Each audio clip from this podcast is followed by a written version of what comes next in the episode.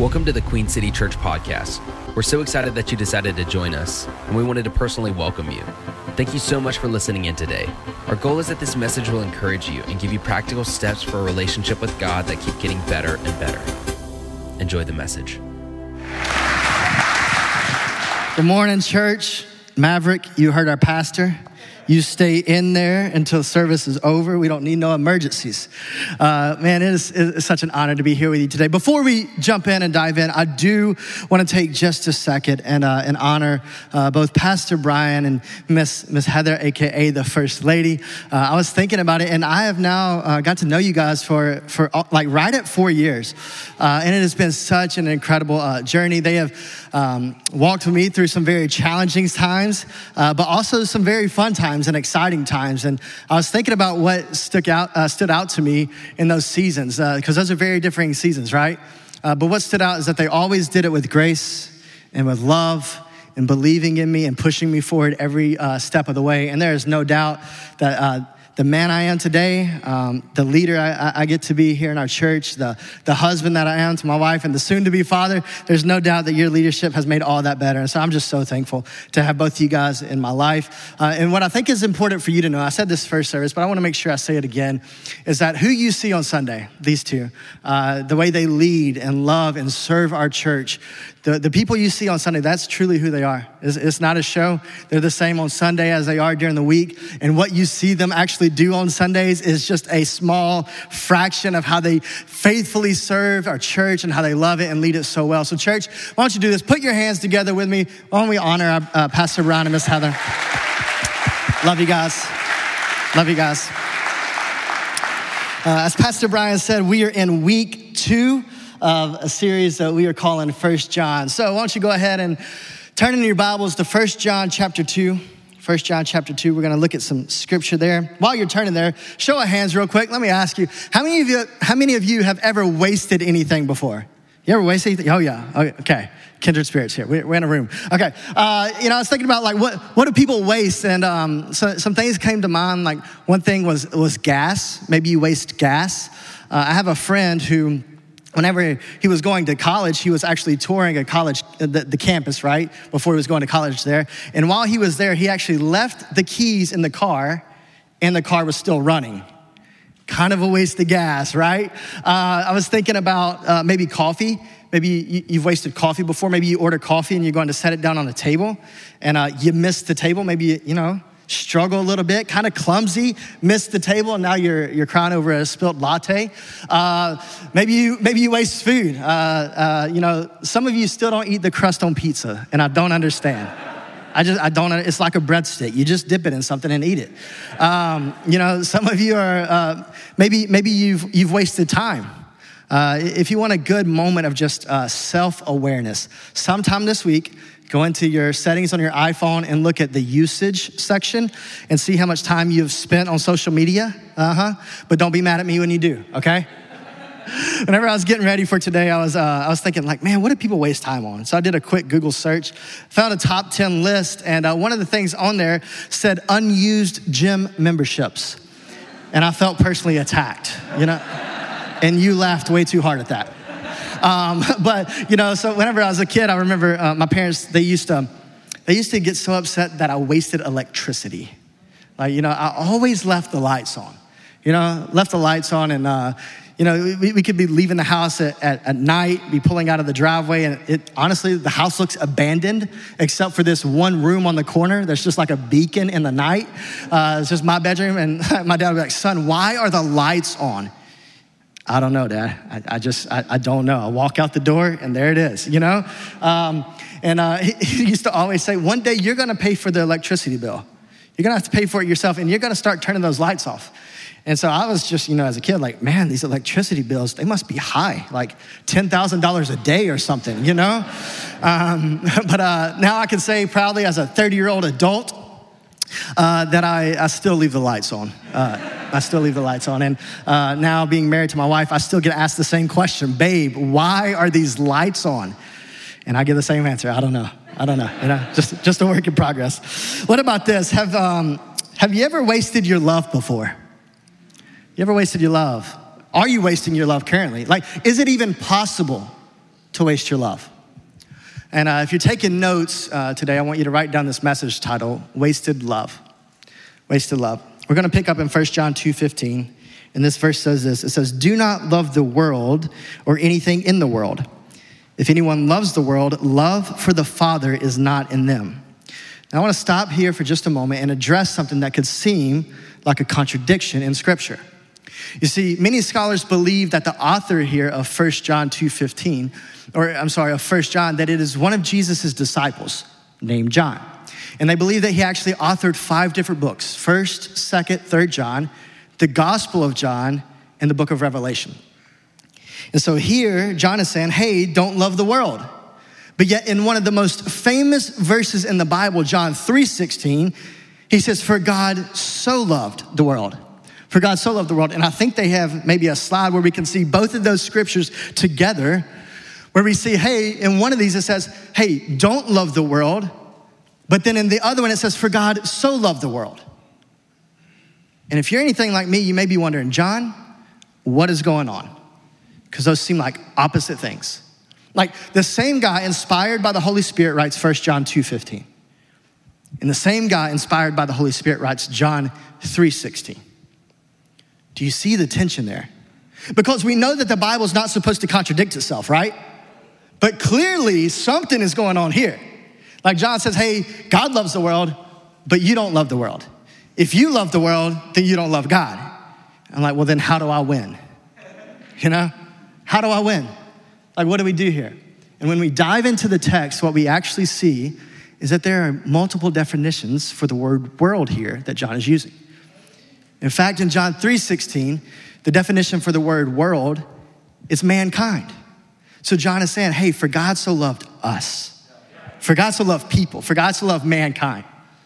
In 1 John 2:15, it's not talking about this, it's not talking about people. It's not even talking about the physical world. What John is talking about is this system. It is this way of thinking, this way of living that is actually opposed to God. It's opposed to God.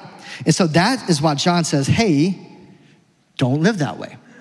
And this definition is actually kind of common when you think about it, like the world. Like, you know, somebody may, you may have heard someone say before, like the world of sports right?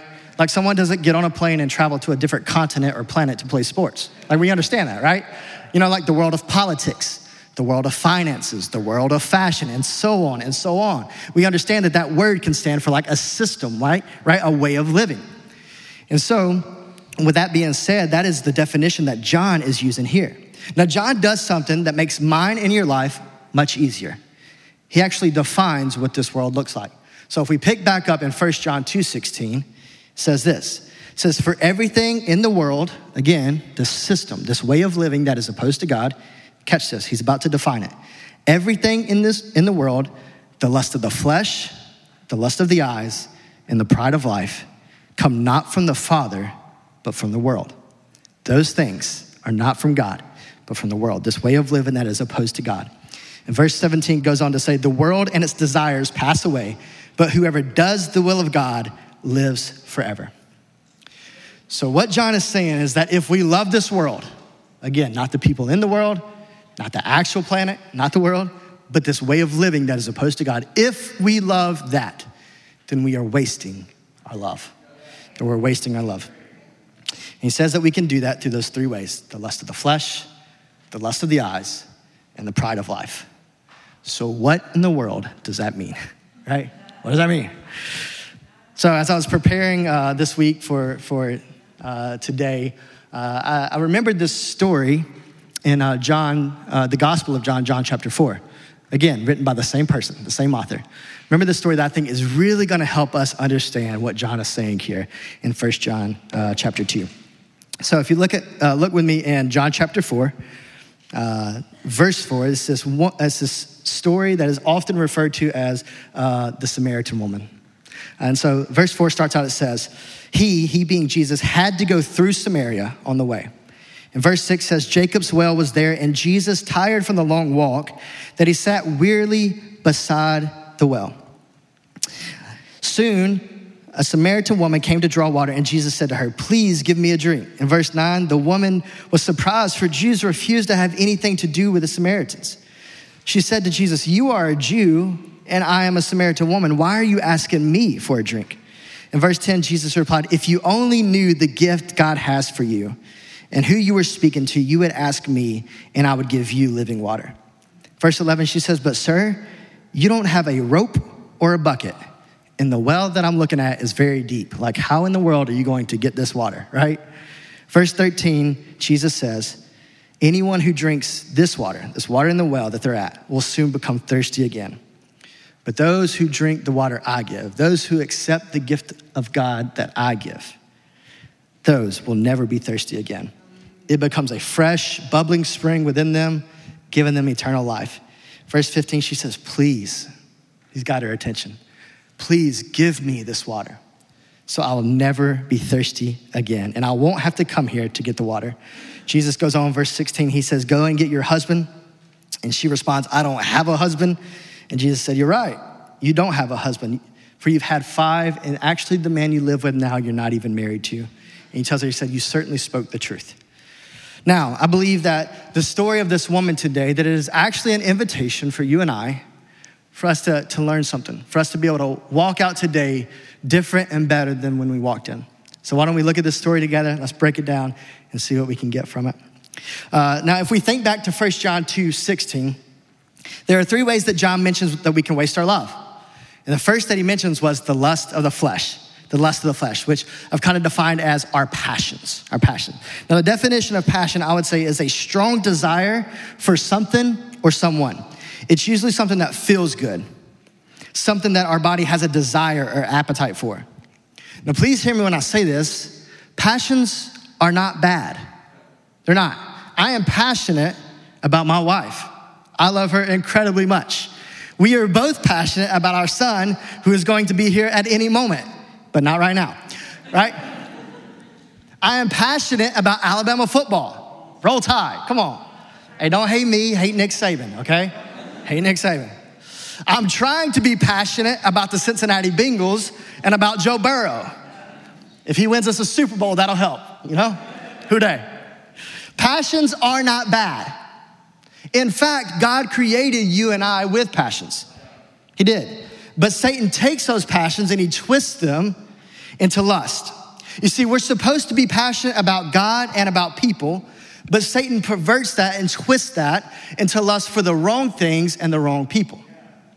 And that lust is what separates us from God. It prevents us from having a close relationship with God. And here in John 4, verse 16, when Jesus says, when he says, Hey, go and get your husband, and she responds, She says, I don't have one. He says, I know you, you've had five. And in fact, the guy that you're actually living with now, I know that he's also not your husband. And he tells her, You spoke the truth. But from this verse, what we see is that this woman, this Samaritan woman, had a desire, a passion to love and to be loved. And that was not a bad thing. But what had happened over the course of her life was that passion and desire had been twisted and perverted by the enemy. That's what happened. So, what's the answer here? How do we prevent that? How do we not waste our love by the lust of the flesh? And the answer is integrity. It's living a life of integrity. Now, when you look at this word, the definition of it actually comes from the root word from at the beginning of the word. And the root of that is integer or integral. It's actually a math term okay? You didn't know you were coming to church today to learn math, did you? It's a math term. It's a unit of one. It means to be whole. It means to be whole. So living a life of integrity doesn't mean to be perfect. Doesn't mean you have to be perfect. It just means you have to not be two, not live two separate lives. Living a life of integrity doesn't mean you have to be perfect. It means you just, I've decided I'm not gonna live two separate lives. It's the person who's like, you know what? I know that I have struggles. I know I'm not perfect. I know I don't have it all together, no matter what people may think. But I'm not gonna pretend like I do. I'm gonna live a life where people get to see the real me, where people get to help me walk through life together. I'm gonna live a, a life where I take the mask off. So we can say it like this integrity isn't about being perfect, it's about being whole. And that's why small groups are so important. We have summer small groups coming up in just a couple of weeks. And small groups are a place that provide the opportunity for us to live a life of integrity, where we can refuse to live life alone, where we can do life with other people, where we can meet people and find community that we can trust and take the mask off and just say, hey, will you walk through life with me? Small groups are an incredible place to do that. And I want you to hear this. Every single person has struggles. Everyone in life, we all have struggles. We all face them. The lie from the enemy is that you are alone in your struggle. And when we choose to believe that lie, we end up self sabotaging our life. And then we start living a life of isolation and separation. And when that happens, it becomes a lot easier to believe the lies of the enemy and a lot harder to walk in the freedom and the truth that God has for us. And that is why we do small groups. That is why we live life together, so we can get, uh, uh, so we can live life with other people and take the mask off and live a life of integrity, living a life of being whole. So, church, let's go all in this summer. Let's don't waste our summer. Let's invest it in community and doing life with other people. Let's refuse to do life alone. Let's be a church that refuses to do life alone. Amen? The second way we see that uh, John says we can waste our love is actually through the lust of the eyes. The lust of the eyes, which defined as our possessions. Our possessions. You know, the, the whole like, my stomach is bigger than my eyes dilemma? You know, like I'm, I'm sure we've probably all been there at some point. And the danger in living this way is that we become convinced that possessions, the things we can see, that they can actually make us happy. It's where the main focus of our life becomes about what we can get, what we can gain. Like, if I could only have that type of relationship, if I could just get that promotion, if I could only win the lottery, if I could just live in a bigger house, if I could just have whatever, you fill in the blank. And here in John chapter 4, verse 10, we see that when Jesus says, If you only knew the gift God has for you and who you are speaking to, he says, You would ask me, and I would give you living water. And she responds, says, But sir, you don't have the rope or bucket. I don't understand how you can offer anything really. In verse 13, Jesus says, Anyone who drinks this water will become thirsty again. But anyone who receives what I have, the water that I offer, will experience eternal life. And in verse 15, she says, Please, sir, give me this water. Then I'll never be thirsty again. And catch this, and I won't have to come to this well and get water. And from the end of that verse, that last verse, we see that this Samaritan woman, that she is asking for what Jesus is offering, the living water, so she never has to come back to the well, not so she can be fulfilled by him. What she is thinking is that there, the lie, she is believing the lie that if I could just have blank, then I'll be satisfied. But when Jesus was referring to, he says, Hey, if you only knew the gift God had for you, he was not referring to a physical possession, but rather a personal relationship. A personal relationship. Church, make no mistake, the only thing that could ever satisfy the human soul is God. Is God. So, what's the answer here?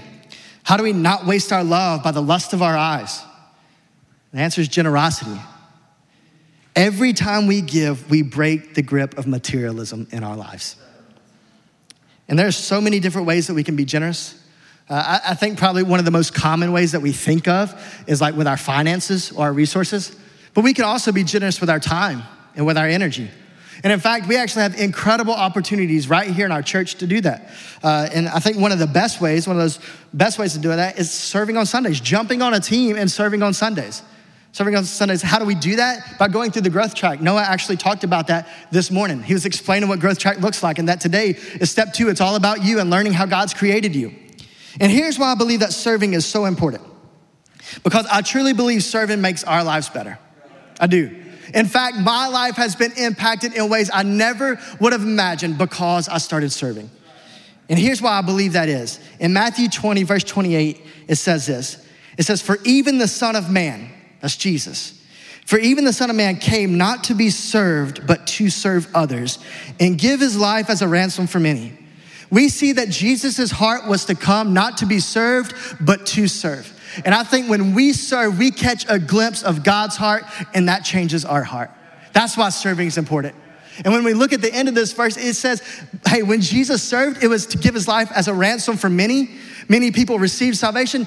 In other words, when Jesus served, lives were changed. And I believe that it's the same for you and I. The same is true for you and I. When we serve, we open up the door of opportunity for lives to be changed. Like when we jump on a camera for the broadcast team, right? And help people wit, uh, see and view church at home, lives can be changed. When we jump on the kids' team and help kids meet Jesus at their level, lives can be changed. When we jump on the growth track team and help people discover their purpose and connect them to teams within our church, lives can be changed. If we jump on the prayer team and pray for people throughout their week, literally our prayers can change lives. Guys, when we serve, lives are changed. And that's why serving is important. So let's be generous with our serving. And even more than that, this, I, I think it's important to know this that when it comes to generosity, here's what's important God doesn't just want to see you be generous, He wants to see you prioritize being generous. The Bible often refers to this as the tithe, the first 10%. That's why He asks for that. It's referred to as the tithe. And when we do that, when we give this tithe, when we prioritize generosity, what we are doing is we are prioritizing God in our lives. We're saying, hey, God, you're first. I prioritize you above every single thing, every area of my life. You're first, you're number one. And that way of living blesses God. In fact, look at Malachi 3:10. It says this, it says, bring all the tithes. I love that it says all, that it doesn't just be like, hey, bring your money tithe, you know? It says, no, bring all the tithes, all the tithes we can give. Bring them into the storehouse so there will be enough food in my temple. And I know that some of you are probably thinking, I did not see any food in church this morning. What are you talking about? You know, but where there is food, there's provision. Wouldn't you agree? So when we, church, when we bring into, the, into God's house the tithes and the things that God asks us for, in, in other words, there's provision for the church to be able to do what God has called it to do. There's provision for the church to be able to carry out the mission and the vision that God's given it.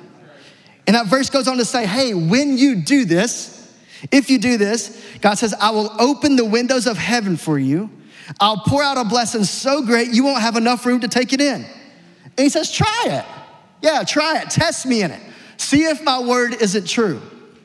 When we prioritize generosity in our lives, when we bring the tithes that God has asked us, the Bible says that He will open the windows of heaven and pour out a blessing in our lives.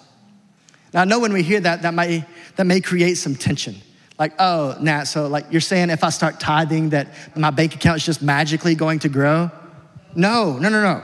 What I am saying is that when we decide to live life God's way, in every single area of our life, that there are positive consequences. Just like if we decide not to live life God's way, then there are negative consequences. And this applies to every single area of our life our relationships, our marriage, parenting, time, yes, finances. Finances. I believe in this text, we see God inviting us to test this way of living, His way of living, because the result is a better and more abundant life. I believe God truly wants to bless us with a better more abundant life, the positive consequences when we live life God's way. And God's ways are God's ways for a reason. Amen. So let's be people who live generously. And the last way we see that John mentions that we can waste our love is through the pride of life. And this one's all about our position. The first two were based off what we could get. This one's based off what we have. You know, the, the, the whole like, I'm better than so and so because of blank, you know? And we could fill that blank with honestly anything.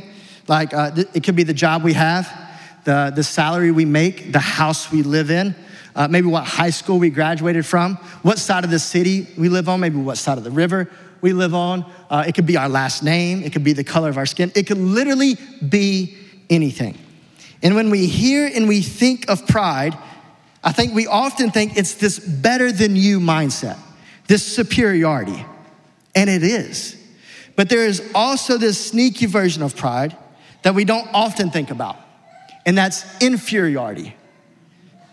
And this type of pride rears its ugly head in the way of insecurity, the form of insecurity. In fact, church, insecurity is the root of all pride. And insecurity can look so many different ways in mine and your life. So many different ways in our life. It could be us believing that other people's thoughts or opinions are more valuable than our own. It could be us becoming crippled and overwhelmed by thoughts like, what will he or she think? What if I'm wrong and someone finds out? I wonder what they're saying about me. It's a mindset where we believe we are less than others. We compare what we don't have with what others do have. And here in John chapter 4, we see that this is the struggle that the Samaritan woman had. John 4 and 7 says this Soon a Samaritan woman came to draw water. And Jesus said to her, Hey, give me that, give me a drink. And the Bible says that she was surprised. She's like, wait a second, Jews and Samaritans don't get along. And she was surprised that Jesus would be speaking to her and asking her of something because she thought less of herself because of her ethnicity. And when we live life based on what we have or what we don't have, we will walk in either superiority or inferiority. The whole like, oh, I'm better than so and so because of blank, or I'm less than so and so because of blank. And hear me when I say this neither of those honor God. Why? Because a superior mindset makes the claim that someone else is not as valuable as God says they are. And an inferior mindset makes the claim that I'm not as valuable as God says I am. And neither of those honor God. Neither of those honor God. So, what's the answer here? How do we not waste our love through the pride of life? And the answer is humility. It is living a life where we practice humility every single day. And I'm reminded of what Pastor Brian said in week two of our Stand Firm, Love Well series that we recently just went through. And if, if you didn't get to catch that, you can actually go check that out on uh, Apple Podcasts or Spotify. And it's actually on YouTube as well if you'd like to watch the service. But in week two, he said that humility is having an accurate view of who you are compared to who God is. Is that not good? Humility is having an accurate view of who you are compared to who God is. And the Bible says that when we do this, when we live a life of humility, that God actually gives us things in return. Look at what it says here in Matthew 23. It says, Whoever exalts himself will be humbled. Whoever has pride, they'll be humbled. But whoever humbles himself, whoever lives a life of humility, it says that God will exalt them. Do you see the benefit? God will exalt. James 4 says, God opposes the proud, but he gives grace to the humble. Again, the benefit of living a life of humility. He gives grace. And then Proverbs 3:34 says, Toward the scorners he is scornful, but to the humble he gives favor. The Bible. And this is just three of many verses of what a life of humility can bring for you. Why? Because I believe when looking at those verses, those three verses back to back, what I see is that God is drawn to humility. That a life of humility blesses God, that it is honoring and pleasing to Him. So, how do we overcome the pride of life? By living a life of humility. Now, we've looked at a lot of things not to do from this woman's story today. And if we look at our last verse in 1 John today, 1 John 2:17, it says this. It says, The world and its desires are passing away. In other words, this way of living, again, that system that is opposed to God, that way of living opposed to God, that it passes away. That the lust of the flesh, the lust of the eyes, and the pride of life, that eventually they no longer sustain you. That eventually we will find ourselves in a place where we keep looking for more, where we metaphorically keep coming back to the same well over and over and over again. And from our story today, we see that that is exactly where we found the Samaritan woman living a life where she had exhausted the options of the world, where she had tried the lust of the flesh, and she had tried the lust of the eyes, she tried the pride of life. But each and every one left her empty every single time. If you're here today and you're like, man, Nat, honestly, her story, it sounds a lot like my story. Like the pride of life doesn't fulfill. The lust of the eyes doesn't fulfill. The lust of the flesh doesn't fulfill. None of them. I know they're in my life, and I feel empty. If that's you, I want to leave you with some encouraging news today. Because while I read you a good chunk of her story, my friends, that is not where it ends. In fact, let me show you where it ends. Here in John 4, verse 20, 25, it says, I know the Messiah is coming, the one who is called Christ. In other words, she finds herself in a place where she says, I know I need something more, and I know it's supposed to be coming. And then in verse 26, Jesus says this He says, I am the Messiah. I am what you're looking for. I am what you're looking for. And then in verse 28, it says that she left her water jar by the well ran back to the village telling everyone, Come and see a man who told me everything I did. In other words, come see the man who knew that I had five husbands, and the man I was living with now wasn't my husband. Come see the man who knew all I was trying to do was just get more and more and more. Come see the man who knew that I struggled with a life of inferiority. Come see the man who knew my story, knew every bad thing, but yet still loves me. My friend, he'll do the same for you. That if you're here today, you can meet Jesus right where you're at no matter what your story is, no matter what you've done, no matter what you struggle with, He knows and He's the man looking at you, still offering the gift of God, the personal relationship. And we want to give you an opportunity to receive that today. So I'm going to ask you to bow your head close your eyes. I want you to ask yourself, what does my response need to be to this message today? What, God, what are you calling me to do?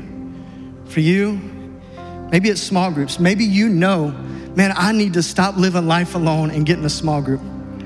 Maybe you know it's time for you to start serving on the dream team and get plugged in. For you, you're like, Nat, I need to start being generous with my life.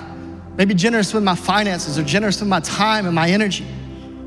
For you, maybe you know that, man, I, I realize that pride has a, a foothold in my life and I don't want it to. And I just need to repent and change my direction in this way of living. Maybe for you, you're here today and you realize that you don't have a relationship with Jesus. And if that's you, and you're here and you want to say yes to Jesus and receive his love, then I want to lead you in a simple prayer. And if you want to be included in that prayer, today you want to give him your life and start or restart a relationship with him. I want you to, without hesitation, raise your hand on the count of three as a step of faith. One, two, three. I got you. I got you. I got you. Yeah, I got you. Proud of you. Anyone else? I got you. Why don't you pray this with me in your heart and say, Jesus, I need you. I'm sorry I've lived my life without you. Come live inside me. Change me. Make me brand new. I surrender my whole life to you. I choose to follow you. I give you everything. It's in Jesus' name we pray. Everyone said, Amen. Amen. Church, why don't you celebrate with me? There's some people who just made the best decision of their life. Yeah, amen. Thank you so much for joining us today. If this message has changed your perspective on God or life, feel free to email your story to info at queencitypeople.com. We'd love to celebrate the change happening in your life. We'd also love to pray for you.